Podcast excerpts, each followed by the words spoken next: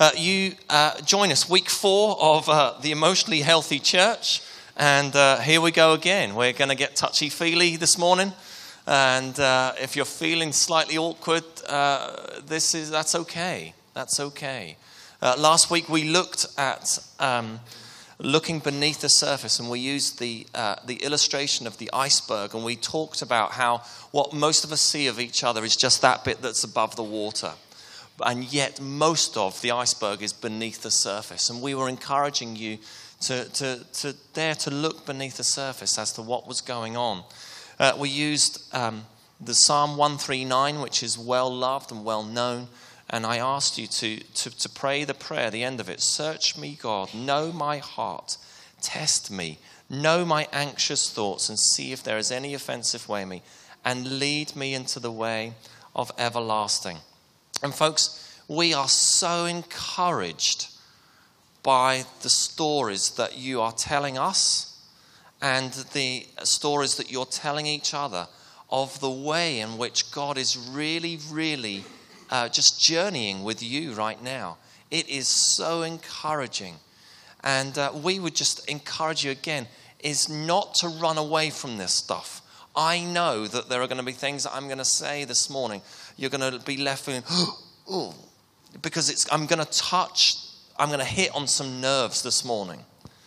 And uh, I, I am encouraging you to, to have the courage to lean in, lean into that stuff and not run away because the temptation will be is to kind of run away from that stuff because we've kind of gotten so used to doing that. So lean into Jesus, lean into community uh, with people. Uh, so this morning we're looking at breaking the power of the past. And um, so I encourage you to look beneath, and now I'm going to encourage you to look back. Look back at our lives and to see the way that we have been shaped and influenced by the things that uh, have kind of taken place. There are many external forces and influence that shape who we are today, and none more so than our families, none more so than the, uh, the, the homes in which we grew up in. And I began this series three weeks ago. I was quite vulnerable and I shared just a little bit of my story growing up with my family. And, um, and, I, and I also said this that at the age of kind of 17, 18, I'd been a Christian a few months. I remember meeting up with my, my youth pastor. Uh, his name was Mike. And I remember just unpacking my story with him, and I was brutally honest with him. And I told him uh, not, probably everything that was going on. And, and I remember at the end of it, I, I, just spilling out all this garbage. I remember and truthfully saying to him, But I'm all right. I'm, uh, but all that's happened, but I'm all right. And I genuinely thought that. And, I, and, and in many ways, I was all right. You know, I, I had done well in school. Um, I was, uh, I'd gained huge confidence personally through, through things like sport. I had um, cultivated lots of good friendships with people, and to a certain degree, I was all right, you know. Uh, but boy, did I have no idea how I was not all right. And it's taken 24 years, you can do the maths, in the making and continuing in order to unpack and to look back on all that stuff in order to live a life of fullness, to live a life of freedom. And it's ongoing, as many of you are sure. so, um, blah, blah, blah, blah, blah. I've lost my notes already. Okay, let's just dive straight in. So let's look at the, the biblical context I want to use. Contained in the Ten Commandments is quite a disturbing uh, thing that God gives Moses. And, and, it's this you'll find this in Exodus uh, chapter 20. We begin part the way through verse 5, verse 5 and verse 6. And uh, God says this He says, For I, the Lord your God, am a jealous God, punishing the children for the sin of, their of the parents to the third and fourth generation of those who hate me, but showing love to a thousand generations of those who love me and keep my commandments. Now, I remember reading this years ago and just thinking, that's well harsh. that's really out of order. You know, how can God punish, you know, me for things that have happened by my parents, by my grandparents, by my great grandparents, my great great parents? That's just out of order. How, how is that? And yet, I think the biblical understanding of this text and the, the truth behind this is not that we, um, that we assume the guilt and the shame of the sin from those passed down to us. Rather, we are subjected to the consequences of choices made by our parents and by the grandparents and so on and so on. And that's kind of uh, passed down uh, to us. And we know, don't we? You, have heard the expression things like, oh, he's just like his father. Or, oh, he's just like the mother. The mother used to do that, and so goes the child. And we've seen that. And we could say that both positively and negatively, can't we? You know, you look at such and such, and they're, they're, uh, they're doing it just like their mum did it. And isn't it brilliant? Because we celebrate that brilliant part and that godly part. But boy, can we say the same thing from a negative point of view as well. Those of you that work with young people, you will know the challenging behavior that is presented by many, many young people. And when you begin to unpack their journey, you begin to look at their lives, and you begin to look back, and you think, my goodness, no wonder Johnny is like that. That was just the name that I just think of Johnny Graham at moments like this, you see. And, and, and um, you know, no wonder they're like that. It's because of that, that has, that's happened in their lives. And I want us to look at an image. I hope we can see it. It might not come up brilliantly. And those of you, I don't expect Dean for you to be able to look at the words at the back there. Um, and maybe we'll post this later if, if, if you'd like to. Um, this is called a genogram. This is um, uh, kind of a family tree type thing. And I'm going to read some stuff and kind of follow it. But basically, you have Jesse right at the top left corner. Jesse was the father of David. And uh, David was a man after God's heart, but he, there was uh, adultery, there was murder, and there was sexual sin. And David's lineage, as he dropped down a line, he had a, a number of wives, as you can see, including one of them, which was Bathsheba, who he has the affair with, and, uh, and tries to cover it up and king, uh, kills um, her husband Uzziah and uh, has a child uh, called Solomon, which is the next level down. Now, Solomon was a heart not fully devoted, and there was sexual addiction, and then dropped down another level to uh, Solomon's uh, son Rehoboam, which is probably not pronounced correctly, and it goes on and it goes on and it goes on. You see how the generational sin which is passed down from one to the other. I'm going to read and uh, hope that you stick with me on this uh, just to kind of explain this just a little uh, bit better. That would be uh, tremendous. Um, blah blah, where are we?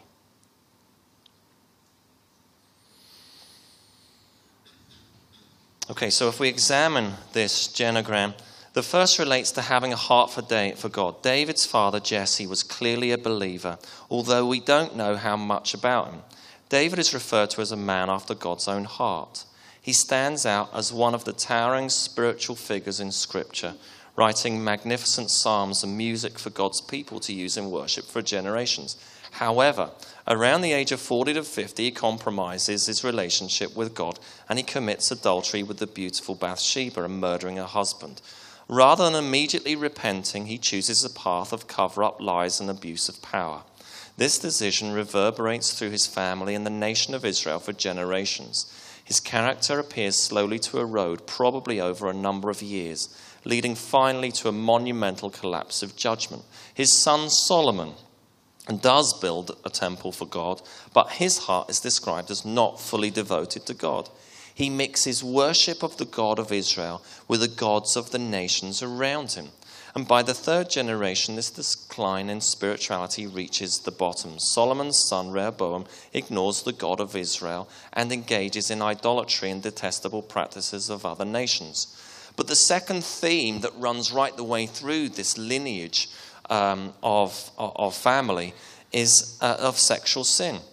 It's also prominent in the genogram. The pagan kings of the ancient Near East, David collects wives He also commits adultery with Bathsheba. His oldest son, Amnon, rapes his half sister Tamar and disgraces her forever.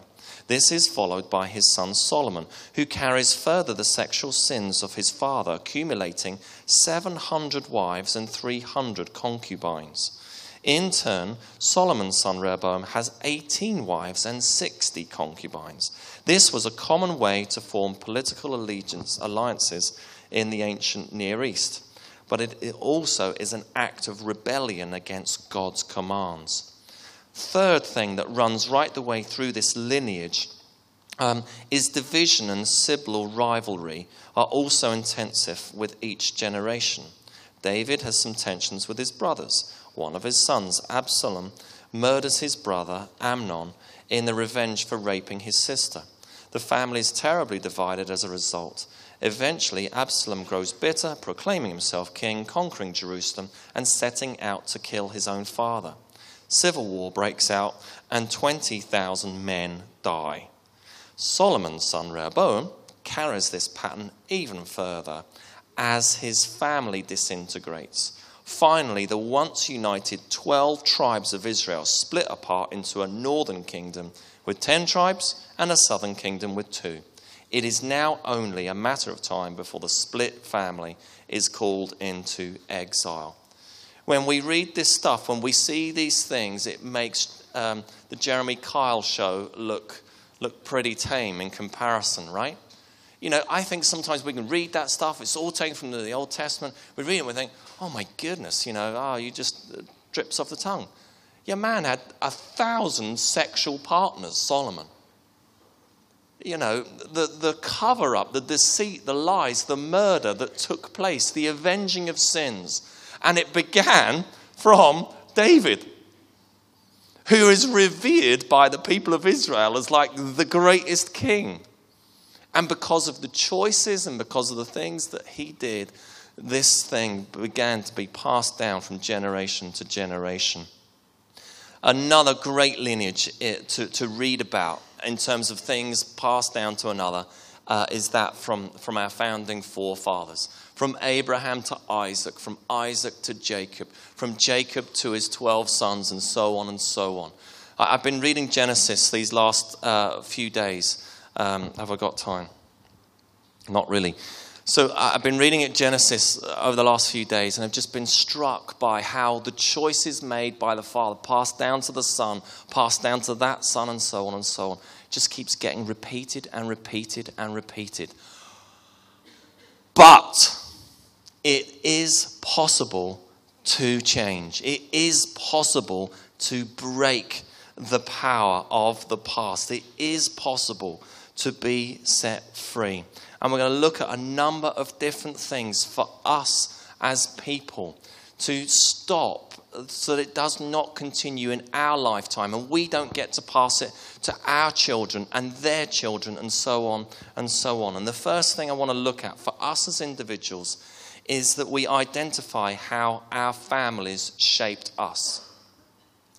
On our Facebook page, there is a link to a free resource through these emotionally healthy folks um, to a genogram. You can download it and you can plot and you can put in there your family members, uh, your family members here, your family members above, and so on and so on. You go and do your own family tree. Now you can do that, or you don't have to do that. But it is important that we ask ourselves the following questions about uh, our families. What were our family members like? What were uh, our parents' marriage like? How was conflict managed in our homes? What were some of the generational themes? For mine, what I have discovered in my older years is this lineage of mental health problems, which I had no idea about. And so I knew there were certain things which were presented in my own folks, but I did not know to the extent of my father's side of, uh, of, of my grandparents there. My grandfather took his own life when I was three or four months old. Um, my, na- my nanny, who was then married to him, she suffered from a number of, um, uh, of issues. And, and in those days, sadly, there just wasn't the access or the teaching or the knowledge that we have now in our healthcare system. And thanks be to God that we do have that, that there is a greater openness about mental health uh, in our generation. Thank goodness that today in a church we get to discuss emotional health, things that previous generations would just never have touched on. You know, you kind of just get on with it, don't you? If life's tough, well, buckle up and, you know, get on with it. We don't want to know. And yet, thankfully, we have this ability to journey this. And by the way, this is just a sideline. I, I, sense actually for our people, for our church, this is just a sense, it's not, I'm not declaring this, right? I just wonder if there's something in the area of mental health for us as a church actually to, to journey, to pioneer, to lead, or to do something with. Uh, it's just something that I, have been mulling over for some time. Uh, well, that's that. Back to the list. This is our families looking back. How were feelings discussed and acknowledged? How was sexuality discussed? Were there any family secrets? What was considered success in your family? How was money handled? How did your family's ethnicity or cultural bias shape you? Uh, were there heroes or losers or scapegoats? Were there any addictions? And what were the traumatic events, losses of children, divorce, or illness? These are some of the really deep um, conversations or questions. In fact, those of you who are married or recently married, or those of you who are considering marriage, these are good questions to ask. In fact, anyone who's done marriage preparation stuff, which is very, very good to do, I'm saying that to you, one day we'll want to be married, it is really good to go do some of that stuff. You are encouraged to, to actually answer some of those questions because the two of you will become one. And it's really important that you journey some of that stuff uh, together. But as you look at those things, it's important to consider which of those things are the things that have uh, influenced you and impacted you most. How has it shaped you? And how does it affect the way you are, the way you love, and the way you lead? And then what hard work of discipleship lies ahead for you in the future to unpack and journey some of that stuff? Secondly, discerning the major influences of your life. Outside of your families, there are many other major influences that can shape who you are. Things, circumstances, situations which actually influence the way you are. Uh, influences of people outside of our family, the place, the culture of where you live and where you grew up, the circumstances surrounding you, your job, the work environment, your health, loss, disappointment, conflict, etc., etc. It is possible. The hope. I'm not just digging this stuff up for the sake of it. I'm not just kind of getting uh, touching on your nerves for the sake of it. The reason is is to say there is a way. There is a way. His name is Jesus, and he is the person who has the power to help and change us. Jesus describes being a Christian, becoming a Christian, as a new birth.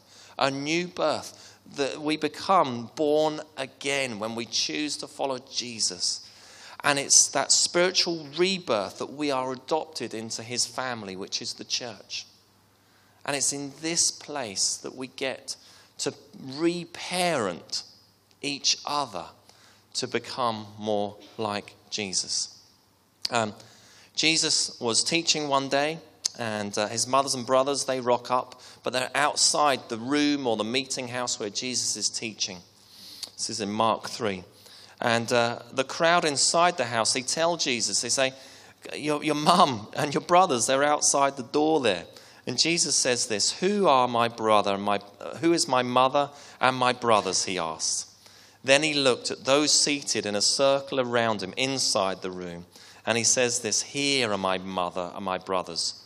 Whoever does God's will is my brother and sister and mother. And he wasn't saying that, basically saying, There's my mum out the door. I'm rejecting her and my brothers. The point he is making is those in his midst and those of us here gathered together, that we are family. Now, a song about that. I'm not going to sing it this morning. And that leads us into our third point that we are reparented through the church. When we become a Christian, we not only take on the new name of Christian, but we take on a new identity. And this new identity is not the blood of our biological family, but the blood of Jesus. Now, hear me this morning. This is not a, a, bashing of our parents' time, by the way.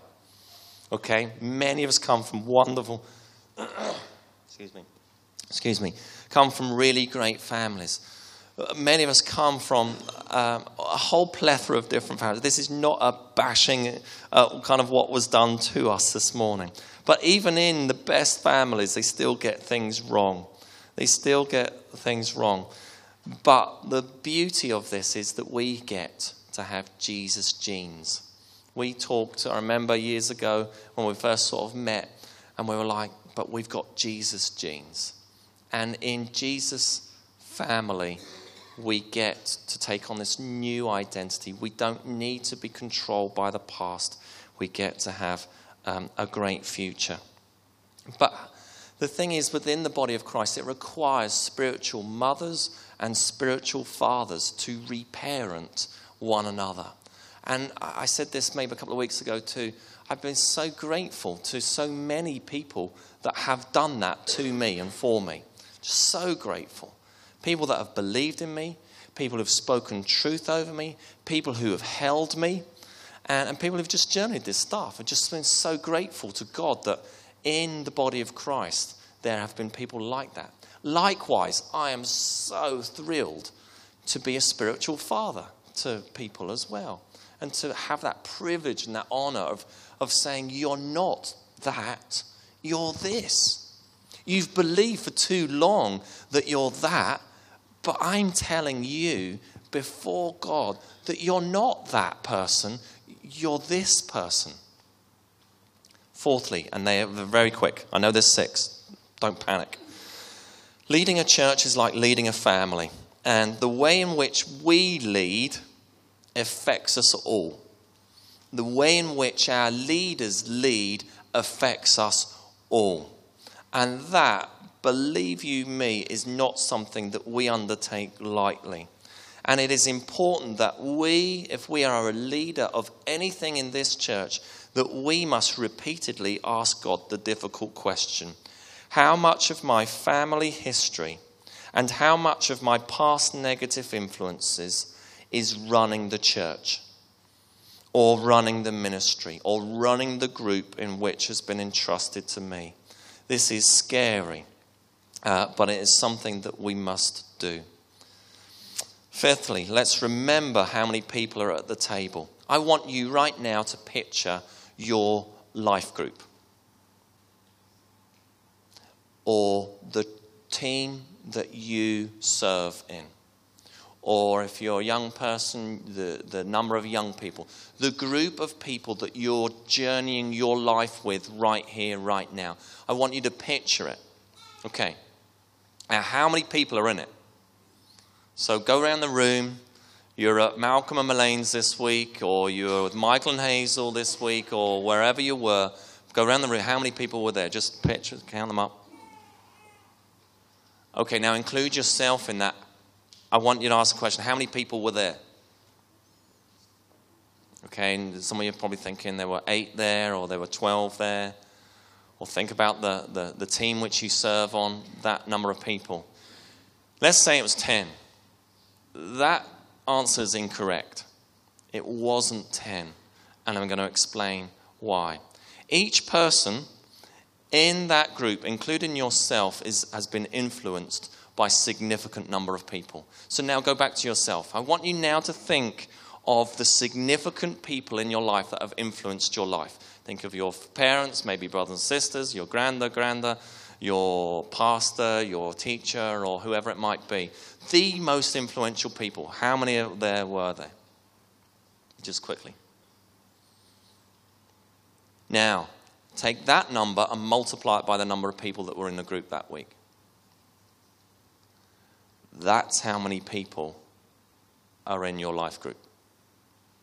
It's their voices, it's their influence, positive and negative that are speaking and are represented in that room together. How many are at the table? It's not 10, it's more like 80. That's how many voices that get spoken of there. Now, the thing is this if you're speaking and you're cultivating the stuff that's coming through from the positive stuff, that's brilliant. The godly stuff that's been invested in you and put into you, that's brilliant. But if the negativity stuff that has been put and placed in you, and that's what's coming out, that's where we have an issue. But thanks be to God, again, that there are spiritual fathers and mothers who know and see that and have insight and revelation into that and call it out of you. I am loving it that increasingly within our church there is a trust developing amongst ourselves where we are placing ourselves in the care of other people and we are saying, Yes, please speak truth over me, even though it's difficult, even though it might be painful. And I'm loving it that there are, there's a, a developing culture amongst some of our people to speak the truth in love, not out of our own stuff and not out of our own frustrations about someone, but because we believe, because we see that there's something different in those people, that we get to call it out of them, that we don't just pussyfoot around and miss actually saying it. Because in our culture, there are too many of us do not say what we really think. And we just go about life, and then a car crash happens in their lives, and then we're like, flip, we saw that coming. Oh. And we had an opportunity to say, but we didn't. We didn't because of fear. We didn't because of rejection. We didn't because we didn't want to rock the boat. That's not even in the notes, which means it's the Lord. Last one, and then we're coming into land. We never finish going back this side of eternity. We don't go back to our past just for the sake of it. We go back to the past when we get stuck and we're unable to go forwards. And as we journey with Jesus and his people, there will be situations and circumstances that will surface that will lead us to ask, What are you doing, Jesus? What are you trying to show me? What, where has this come from? Oh, I've reacted like this again. Why do I do that all the time? What is it? And we look back and we see, ah, that's, that's, I'm programmed to do this. That's why I do this. You know, folks, Jesus is restoring many of us right now, and it is beautiful and it is wonderful. Really, truly is. We sense that God has for us as a church a significant role to play in the health of Carrickfergus and wider. We um, we believe, and this is not arrogance, we believe that we're here, that God's entrusted this to us for a reason, for a purpose. And there's some really amazing things ahead for us, significant things in our community. Now, that can only happen when us, his people, are free and we're healthy and that we're, uh, we're doing okay. And, uh, and that requires God to do all this heart surgery stuff with us. Final thoughts, and then we've definitely landed. For some of us, we're on Control Alt Delete. That was for you techies amongst you. I don't know the Apple version. It's like symbols, isn't it? Isn't that right? Burger's nodding, loving it. Only Apple would do symbols. Control Alt Delete or restore to factory settings. It's going back to God's original design for us, isn't it? And again, when we, I look out, I look out some of your faces, I'm like, man, that's who you are. That's what God's made you for. It's like, ooh, that's brilliant. Love it. Absolutely love it.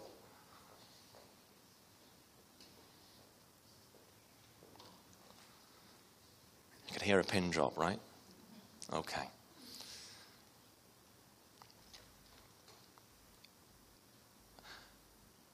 I don't know what to do now. Okay? Now that really, really breeds confidence in you, doesn't it? You're just sitting there going, flip, I'm glad he knows where we're, what we're doing. I'm saying that simply because sometimes I just don't know what to do. And so I'm just being honest with you. But I do know that He's got what it takes, and that there's people in this room that are there to hold your hand through it. I know that. And I am going to pray in a moment, but what I am going to do, I think that I am going to do that, is I'm just going to leave it to you. Because at the end of the day,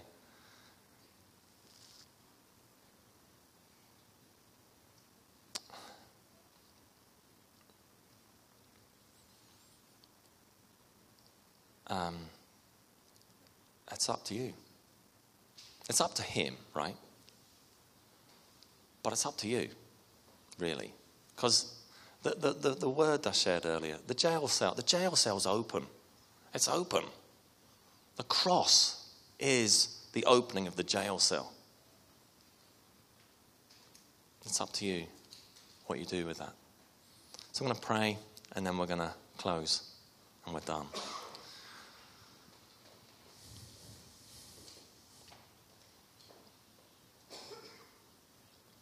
Where the Spirit of the Lord is, there is freedom.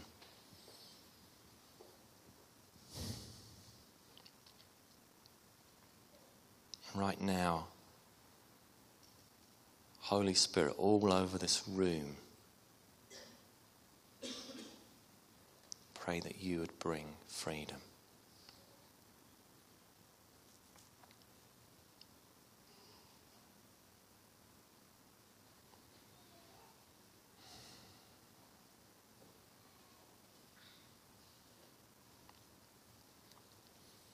And now, Lord, I pray that in this moment you would give your people the keys.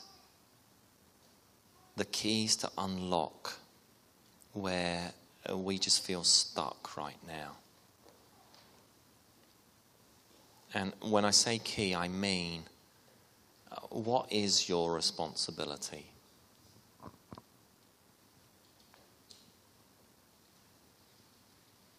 For some, it, it means forgiving someone.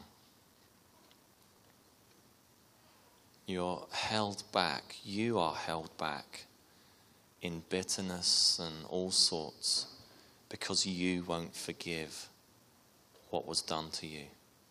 And it was, it was wrong what was done to you, it was out of order and all of that. But you're choosing and you're suffering because you're not forgiving.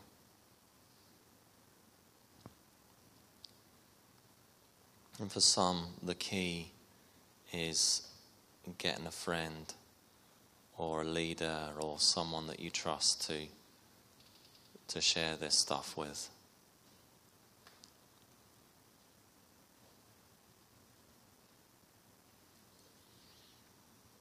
For some of you, it's as easy as just walking out the cell and choosing to believe something differently, to, well, to believe the truth, really.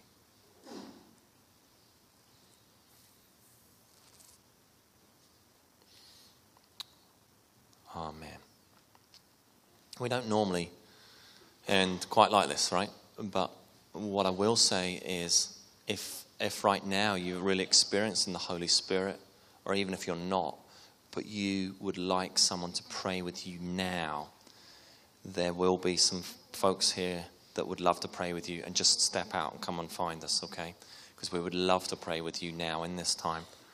But otherwise, life group is the place coffee with someone is the place, seeking someone out is the place, but it's up to you.